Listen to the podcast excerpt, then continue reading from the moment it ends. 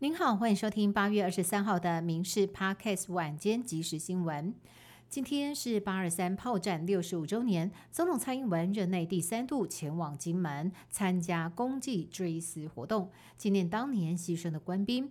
蔡英文强调，如果没有当年的八二三，就没有今天的民主台湾。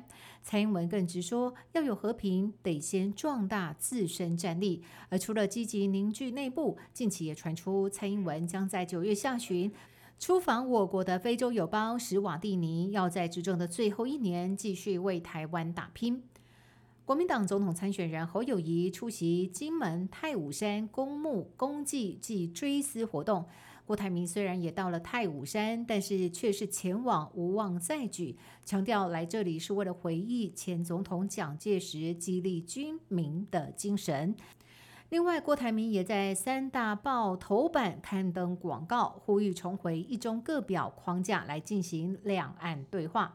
金门不大，但是郭侯两人却怎么都碰不到。最近的距离大概是侯友谊之前在金门大桥讲话，郭台铭坐车从旁边经过的瞬间。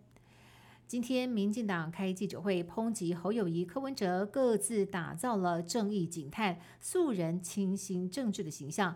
其实，侯友谊沾染了国民党密室协商桥人士的恶习，而柯文哲也打破了自己不跟财团吃饭，只会在市政府吃便当的原则。民进党指出，涉贪的陈信瑜还曾经暗示市政府工会成员，只要黄珊珊当选，未来标案就没有问题。选战是对政治人物过去言行的总体检。绿营在先对手往日争议，要选民睁大眼睛看清楚。七十岁的台语歌坛大姐大陈英杰，因为教唆伪造有价证券罪，被判刑三年两个月定谳。今天上午八点半，他在家人和好友许常德等人的陪同之下，到台北地检署报到。身体状况似乎不是很好。许常德透露说，陈英杰在来北检的过程当中不断的呕吐，目前也已经没有办法自理生活，情况就像脑雾。陈英杰出道五十一年，出过八十张以上的专辑，代表作《嗨嗨金香》是人人敬仰的歌坛大姐。不过，陈英杰年轻的时候曾经帮情人背下千万债务，也因为赌博不断被债务追着跑，近年官司缠身，如今将入监服刑，让不少歌迷感到惋惜。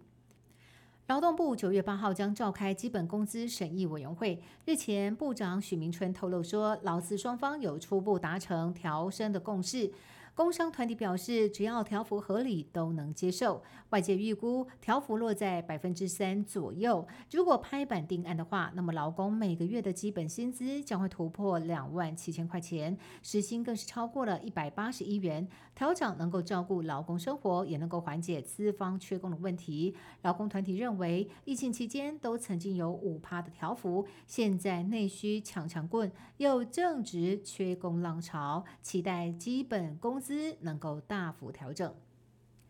下周就是中元普渡，紧接着又将迎来中秋烤肉。近期猪肉需求大增，导致价格飙涨。以新北市的毛猪行情来看，连续五天平均价格飙破百元大关。二十二号呢，甚至还冲到了每公斤一百零一点八七元。民众也担心猪价会暴冲，影响荷包。不过农业部强调，已经预留库存量，必要的时候也会调度台糖的猪肉。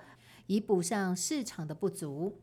十一月十二号是国父孙中山诞辰，也是医师节。医学界多个团体呼吁，应该以首位台湾籍医学博士杜聪明的诞辰八月二十五号作为医师节。如此一来，纪念节不仅是具有正当性，也让更多人对于杜聪明博士一生的奉献有更多的认识。而目前医界还在倡议当中，完成之后将联名上书到内政部。杜博士虽然已经逝世将近四十年，但是他对台湾医疗史的贡献仍然深植于每一位国人的心中。以上新闻由民事新闻部制作，感谢您的收听。更多新闻内容，请上民事新闻官网搜寻。